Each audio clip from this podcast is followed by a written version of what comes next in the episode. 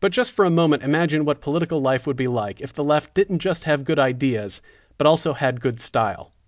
Something open and inviting that did not ask you to immediately repent for your sins and those of your forefathers. What if it was okay to just say forefathers and not foreparents? What if we chilled out on the morality and focused on making sensible policy for everybody? What if we played offense for once, using arguments that appealed to more than just the base? What if, in short, we stopped being liberal for the right reasons and started being liberal for conservative reasons? Because conservatives, on their good days, are skeptical, sensible, and not afraid to hurt some feelings when called for. They are the ones that look wild new ideas in the face with a refreshing, unimpressed squint and say things like, that sounds expensive. They are the people who point out obnoxious realities that we would prefer not to think about. They come off as relaxed and assured, possibly from the lack of hand wringing over every injustice the world has ever produced. They have many, many problems, especially with nearly every policy they advocate, but on their best days, and I fully concede there have not been too many lately, I really like the cut of their jib. And this is no trivial point.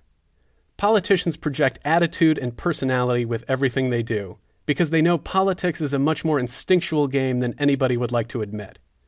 We sneered at this reality in 2000 because it's dumb to choose the leader of the free world based on how much you'd like to have a beer with a reformed alcoholic. But we were pretty happy when the spiritual intangibles in Obama's personality practically levitated people into the voting booth.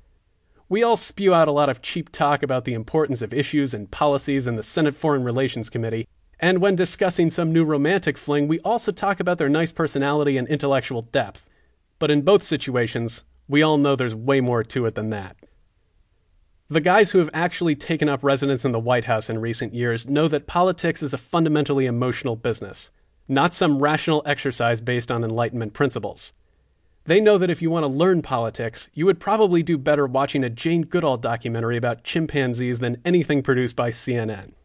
They know that communicating policy arguments is important, but mostly because it works to sell a larger personality that knows where you're coming from on a gut level, has your back, and if need be, will not hesitate to send SEAL Team 6 over to the next valley to teach that other band of chimps what's what. Being liberal for conservative reasons is part sales job and part enlightenment exercise but mostly it's about that personality projection.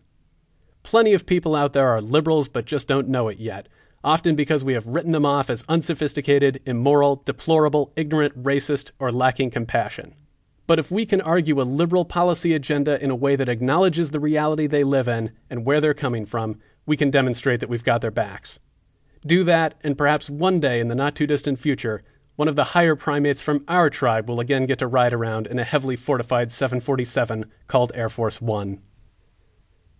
Growing up on the left side of the spectrum, I swam in the glorious stories of people who defiantly sat at segregated lunch counters, built trails for the Civilian Conservation Corps, invented public radio, and created the concept of the weekend.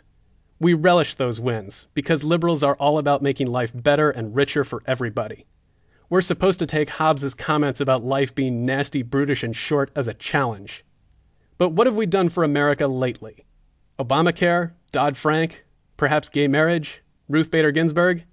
It's not nothing. But how are we doing on childcare, the environment, healthcare access, gun safety, living wages, affordable college, and universal preschool? Given that the people are with us on all of those issues, shouldn't our post Great Society resume be a bit longer? It could be.